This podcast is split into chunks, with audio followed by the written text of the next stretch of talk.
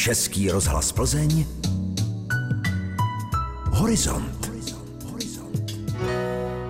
Příjemný podvečer, vážení a milí posluchači, vám přeje Petra Kosová. V dnešním horizontu se podíváme do masných krámů v Plzni na to nejlepší krajinomalbu. Obrazy si Západočeská galerie zapůjčila nejen z Pražské, ale i Budapeštské národní galerie nebo Vídeňského Belvedéru. Také se dozvíme o univerzitě třetího věku, která v Habartově na Sokolovsku nabízí umělecké obory. Oslavíme 15. narozeniny plzeňské skupiny Hlasoplet a seznámíme vás se špičkovými současnými skláři ze skupiny Rubikon. Představíme projekt týkající se odsunutých německých rodáků z Karlovarska a pozveme vás na procházku klenotem ažského evangelického baroka. Výstava Julius Mařák, Vojtěch Hinajs, Zdenka Braunerová, ale také Eugen Jetel nebo Robert Rus. To jsou významní středoevropští krajináři druhé půle 19. století, jejichž díla můžete najít na aktuální výstavě v masných krámech v Plzni. V expozici jsou díla ze sbírek Pražské národní galerie, Vídeňského Belvederu nebo Maďarské národní galerie v Budapešti. Já už jsem byla obrazy obdivovat. Při té příležitosti jsem si popovídala s autorkou výstavy, kurátorkou Bratislavské slovenské národní galerie Katarínou Beňovou. Výstava z Akadémie do prírody sa zameriava na obdobie 60. až 90. rokov 19.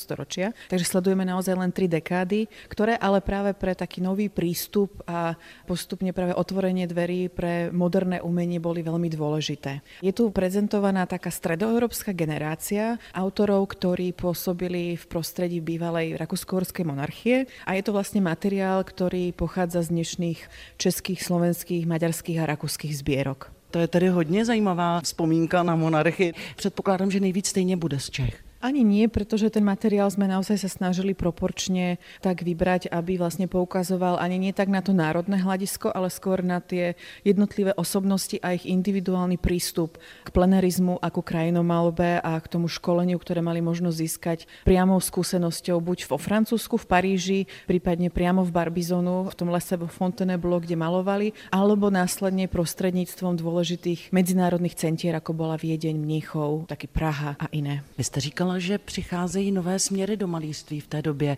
Můžeme si říct, které to právě byly a jestli to i členíte právě podle těch směrů? Primárnou témou je ta krajinomalba, která právě v tom sledovanom období byla inšpirovaná od realizmu cez naturalizmus a jsou tu možno také nějaké prvé prvky inšpirované impresionizmom, prevažme hlavně v tvorbe rakúskych autorov, ktorých aj vlastne radíme v rámci dejin umenia do tzv. náladového impresionizmu alebo Stimmungsimpresionismu. A ty malované krajiny, ty jsou také právě z té střední Evropy, anebo si autoři vybírají i jiné exotičtější náměty? Ta výstava je rozdelená do piatich kapitol. V tej prvej, kde sa venujeme akadémiám, nájdú návštevníci výstavy námety povedzme aj z Kiemze, z Rakouska, z Nemecka a tak ďalej. To centrum tej výstavy je potom už samozrejme zamerané na to francúzsky vidiek, francúzsku krajinu, ktorú práve mali možnosť títo stredoeurópsky umelci zachytiť. Potom tu máme veľmi zaujímavú, myslím si, že pre českých návštevníkov kapitolu týkajúcu sa Solnoku a maďarskej nížiny, čo je vlastne taký trošku iný typ krajiny, ktorý bude proste si myslím atraktívny aj pre českých návštevníkov kvôli tomu, že je to taký ten nízky horizont, taká tá atmosféra nad riekou a rôzne také prepojenie opäť na ten vidiek, na také až etnografické motívy. A v tej štvrtej kapitole potom výstavy sa venujeme už samotnému tomu podtitulu do prírody a je to osobné vyrovnávanie sa s lokálnou krajinou, že tou, ktorú povedzme chytu si poznal na Šumave alebo v Jižních Čechách, Mednianských Tatrách, ďalší umelci povedzme vo Viedenskom Prátri a, a tak ďalej a tak ďalej. Takže to už je to zameranie sa na to lokálne domáce. Výstava s názvem Z Akademie do přírody podoby krajinomalby ve střední Evropě 1860 až 1890 potrvá v masných krámech v Plzni do 27. ledna příštího roku. V doprovodném programu najdou zájemci přednášky, komentované prohlídky a workshopy pro dospělé i pro rodiny s dětmi. Téma přiblížit nedávnou historii mladším generacím a připomenout ji ještě žijícím pamětníkům. I o tom je projekt Odsunutí rodáci z Karlovarska vypráví. Spolek Žijeme Tuhnice chtěl původně zaznamenat příběhy německých obyvatel lázeňského města, kteří ho po druhé světové válce museli opustit. Nakonec ale oslovili pamětníky z celého regionu. Wo ist denn deine Heimat? Dann sage ich immer, meine Heimat ist Asch Mým domovem je až, odpovídá Horst Adler na otázku, kde se cítí být doma. A to i přesto, že v bavorském Tirschenreutu žije téměř 70 let. Rodné město u česko-německých hranic musel opustit v roce 1946. Byly mu pouhé dva roky. Právě on je jedním z pamětníků, kteří se do projektu zapojili.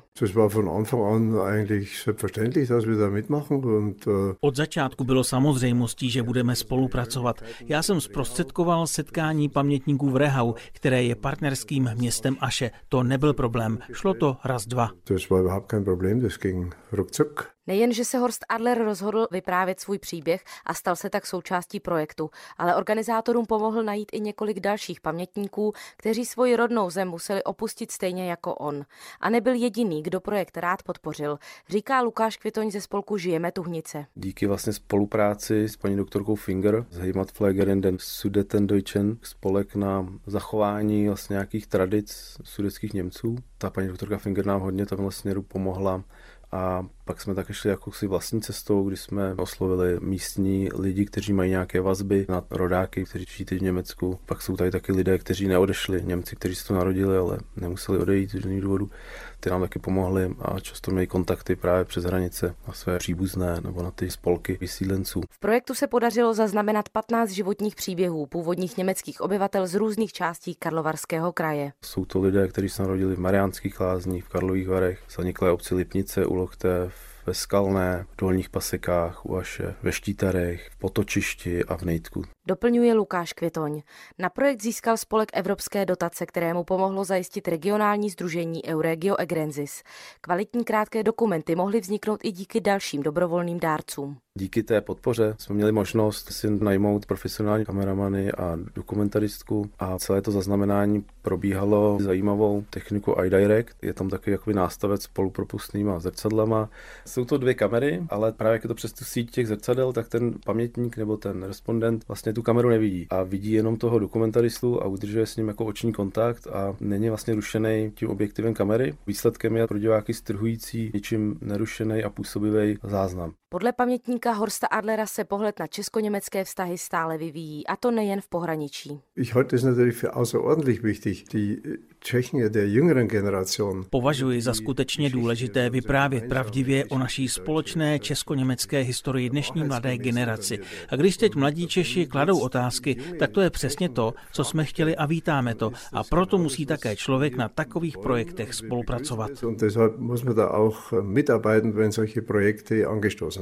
Životní příběh Horsta Adlera bude po veřejné projekci společně se 14 dalšími nahrávkami uložený na webových stránkách spolku Žijeme Tuhnice. Výročí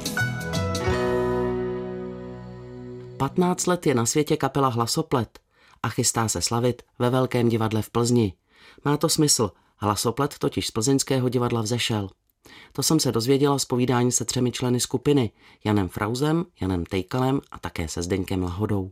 Právě toho jsem se zeptala, jestli se kapela dožívá patnáctin v původním složení tak jsme se obměňovali lehoulince, ale tak jako kontinuálně. Teďko to bylo trošku dramatičtější, teď třeba před těma dvěma rokama, kdy už děti se nám hrozně jako namnožili doma nečekaně, nekontrolovaným způsobem trochu, tak jsme řešili ukončení provozu a naštěstí teda Honzík to vzal do rukou a zachránil kapelu a teď jedeme s novou energií úplně k vašim počátkům. Jsou tu dva zakládající členové hlasopletu, jestli se nepletu. Vedle Zdeňka Lahody ještě Jan Fraus. Ano, já jsem také původním členem. Ač jsem neměl ten nápad založit to těleso, to byl tady Zdeněk, tak jsme vznikli v roce 2003 jako členové operního sboru divadla Josefa Kajetána Tyla hned jsme vyrazili na takové krásné turné, kde jsme se sespívali a tam to všechno začalo. Ty hlasy, že vám to tak jako lahodí a tenhle typ hudby, že máte rádi, obracím se, když říkám lahodí na lahodu. Jasně, jasně, no mě to lahodilo vždycky. Já jsem totiž odkojený takovou jako českou, no tak ono dřív tady skoro nic pořádně nebylo, že takovou českou scénou, plavci třeba, Rangers, že to, byly, to, byly, to bylo to, co jsem poslouchal, já jsem to poslouchal furt a přál jsem si takovou kapelu mít ale chtěl jsem to ještě jako dotáhnout bez těch nástrojů a ono to skutečně vyšlo a vlastně už 15 roků jezdíme s něčím podobným, jakože podobným jako ti plavci tehdy, ale je to trochu jiný žánr a teda jako bez nástrojů úplně. Jan Fraus doplní. Já jsem jenom chtěl říct, že 15 let není málo Když se podíváte na okolní skupiny hudební, to je důležité oslavit, je to velká věc pro nás. A co nový člen Jan Tejkal? Jak se připletl do cesty hlasopletu? U mě to bylo tak, že já vlastně jsem taky působil v divadle nebo působím v divadle Jaká Tyla a tady s Honzou Frauzem už se známe nějakou delší dobu, několikrát jsme spolu zpívali a byl jsem vlastně požádán, jestli bych o neměl zájem zpívat v hlasopletu, já jsem si to poslech a Neučil jsem se to v podstatě až milovat, protože od jak jsem vždycky měl rád vokální muziku. Ne vyloženě a kapela, ale měl jsem rád hodně barevné věci, spoustu hlasů. Vyrostl jsem například na Queenech, což se dneska i třeba projevuje v té naší současné tvorbě. Aby kapela vydržela opravdu 15 let není málo, tak to je nejenom vydržet vlastně i to, že se množí děti a že se dějí i pracovně různé věci, ono to také potřebuje ty posluchače a diváky, tak ty vy musíte nutně mít. Tedy se obracím zase na Zdeňka Lahodu. Jo, tak my máme tu zvláštnost, že jsme vokální skupina mužská, což je dost jako raritní věc, ono jich moc po republice nejezdí, ale já si troufnu říct, že jich nejezdí ani tolik jako třeba po Evropě. Sice jsou, samozřejmě, že jsou, to nechci říct, že nejsou, jsou, ale není to tak jako úplně obvyklý.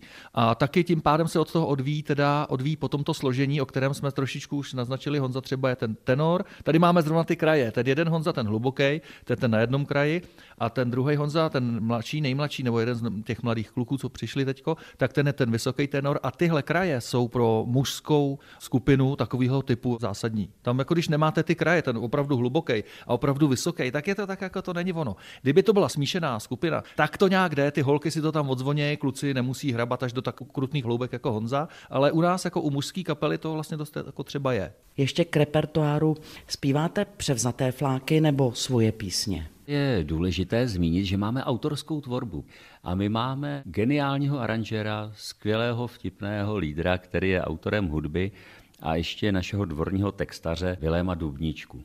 A jelikož Zdeněk a Vilém mají takové autorské duo, kteří jsou schopni spolu celoročně pracovat na mnoha projektech, jezdí do škol a tak jsou na sebe zvyklí a tak produkují nádherné věci takový jako samovolným způsobem a David to zaranžuje a my máme co zpívat a jak hlasoplet vzešel z členů plzeňského divadla Josefa Kajetána Tyla. Teď se tam vrací. Bude tam slavit 15. narozeniny. Zdeněk Lahoda vypadá, že má z toho radost. Na to se těšíme hodně, protože začali jsme tam v roce 2003 a občas, já už tam teda nejsem, nějakých 10 let, vlastně už jsem pryč, ale občas jako se tam nějakým způsobem dostaneme, jako hosti třeba do nějakého pořadu nebo tak, ale vlastní koncert jsme tam neměli. A to bude po těch 15 letech, pro mě to bude svátek, já se na to těším.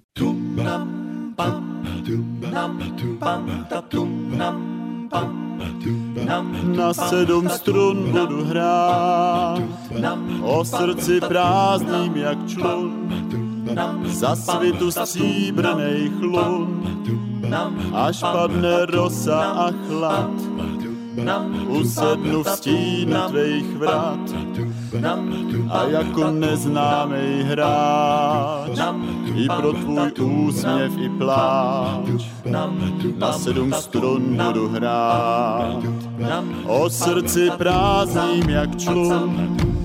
O srdci prázdným jak brát ale jsem rád, že ho mám, kde jinak měla by strůd o tom, co může se stát a co se nestane, že o tom, jak rád bych tě měl, na sedm strun budu hrát.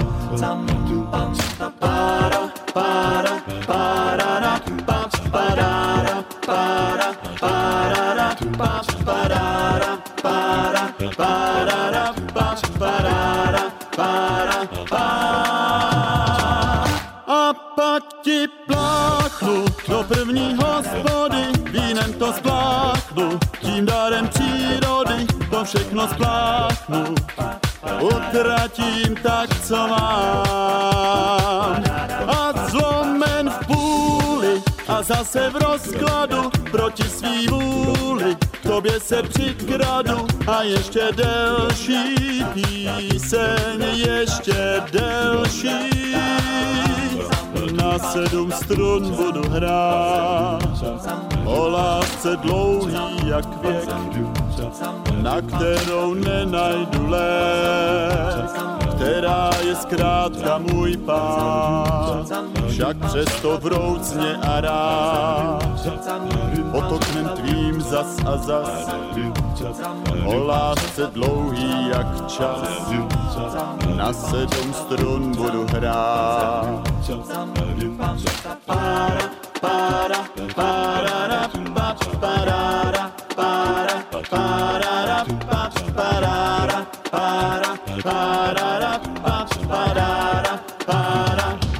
a pak ti pláchnu do první hospody, vínem to spláchnu, tím darem přírody, to všechno spláchnu, utratím tak, co mám.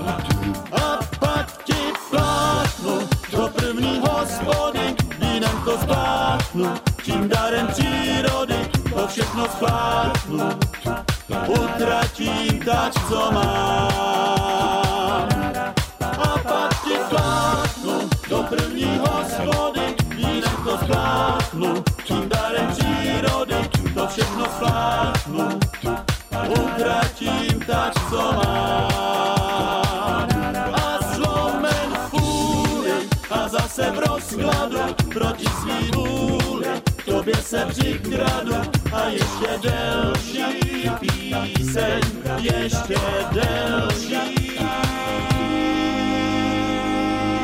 Kapela Hlasoplet bude slavit 15. narozeniny v pondělí 26. listopadu od 19 hodin ve Velkém divadle v Plzni. Dílna. Univerzity třetího věku nejsou v dnešní době jedinou možností pro vzdělávání seniorů. Mezi další patří i takzvané akademie seniorů, které nabízí starším lidem rozvíjet se například v uměleckých oborech. Takovou akademii můžou od letošního školního roku navštěvovat i lidé v Habartově na Sokolovsku, zjistila Ivana Sedláčková.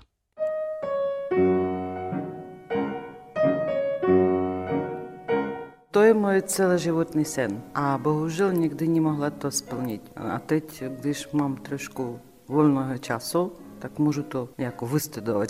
Alespoň trošku.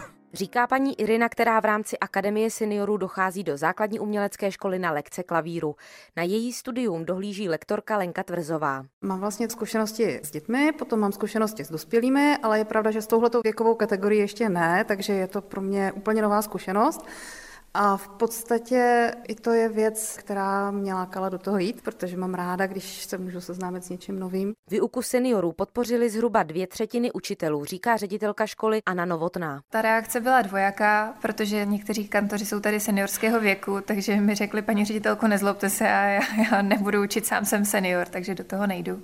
Ale z 75% jsem se setkala s tím, ano, nás by to taky zajímalo, je to úplně jiná komunikace než vlastně s dětmi a pro ně je to prostě taky inspirace a jiná zkušenost. Akademii seniorů se Anna Novotná rozhodla otevřít na základě inspirace podobného vzdělávání v Praze. Jak sama zjistila, přihlásit se v důchodovém věku znovu do školy může být pro některé spoluobčany výzva. V začátcích to bylo samozřejmě pozvolné, protože seniori klasicky mají obavu, ale přihlásilo se nám šest prvních vlaštovek, pán se zájmem o hru na kytaru, paní se zájmem o hru na klavír, dva na výtvarný obor a dva se zájmem o zpěv. Ještě před zahájením prvního semestru musela ředitelka pro nový projekt získat podporu vedení města. A to se jí podařilo. Kromě finančních prostředků se do propagace Akademie seniorů zapojují i někteří radní. Tak se do toho zapojil pan inženýr Krčín a rozhodl se udělat nám takovou mediální kampaň na facebookových stránkách, že se mohou hlásit z důvodu nenaplněné kapacity do větší větších oborů, jako je taneční obor, literárně dramatický a výtvarný obor, i lidé mladší 50 let. S tím, že u nich je podmínka, že si budou platit 500 korun měsíčně jako takový příspěvek. Seniori, kteří se projektu účastní, mají lekce v rámci akademie zdarma. Někteří z nich si tady plní celoživotní sny, jiní chtějí smysluplně využít volný čas. Výuka může mít i pozitivní dopad na psychické zdraví. Tím, že se zapojuje pravá, levá ruka, i v tom tanečním oboru vlastně propojení celého těla, i ve výtvarném oboru se využívá různých výtvarných technik. To napomáhá vlastně mozkovým buňkám, které by zvykle dělat standardní činnosti, tak začít jinou činnost může být opravdu bojem proti Alzheimeru. Doplňuje ředitelka Anna Novotná. Kromě Akademie seniorů v Habartově se od letošního září můžou dál rozvíjet starší lidé i ve Františkových lázních na Chebsku nebo v Ostrově na Karlovarsku. Tam už akademie funguje tři roky a v současnosti ji navštěvuje víc než 60 seniorů. České sklo mělo zvuk ve světě v dobách minulých a má ho i dnes. To se snaží doložit návštěvníkům Západočeské muzeum v Plzni. Před rokem otevřelo stálou umělecko-průmyslovou expozici. Sklo v ní má významné zastoupení. A v kontextu se slavnou historií představují teď muzejníci současné české sklo. Řekl mi to zástupce ředitele Západočeského muzea a přední znalec českého skla Jan Mergl. Jsou tady zastoupeny osobnosti, které jednak vlastně stály svým způsobem u zrodu té slávy českého skla ateliérového. Je v tom možno vysledovat nejenom si současné trendy světové, ale zároveň tom vysledovat, čím české sklo k tomu vývoji těch trendů uměleckých ve sklářství přispělo, protože v mnoha směrech ho vlastně určovalo. Skláři ze skupiny Rubikon jsou většinou z Prahy. Jeden je Zavlíčkova Brodu a kurátor výstavy Ivo Křen z Východočeského muzea v Pardubicích. Právě on inicioval v roce 1998 vznik skupiny Rubikon. Já už jsem tehdy působil jako kurátor muzeu a začal jsem se věnovat především sbírce moderního skla, která tam byla nastartovaná a bylo docela na snadě, že by bylo výborné doplňovat tuto sbírku, protože by bylo možné reagovat na nějaký aktuální vývoj a snažit se tam získat třeba věci, které mají povahu samozřejmě originálních autorských děl a schánět je 20-30 let po tom, co vzniknou, je už téměř k ničemu. Západní Čechy jsou exponovaný sklářský kraj a odtud právě pochází jeden z autorů,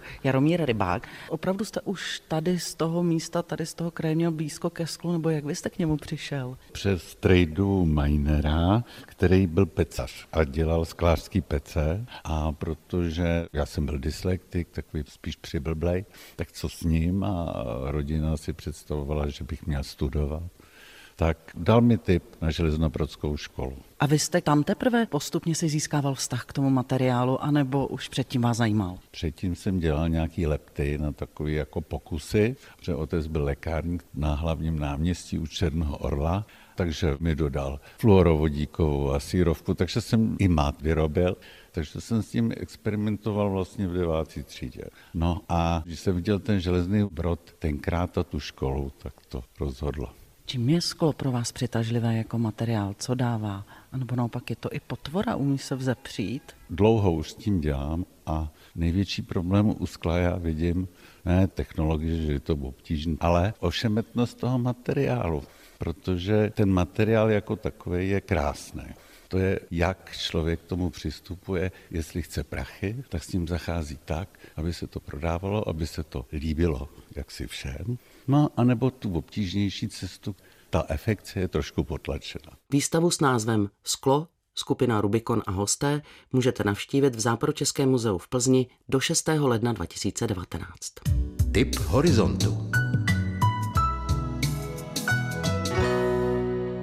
Asi pět kilometrů severně od Aše, po levé straně Ašského potoka, se rozkládá obec Podhradí.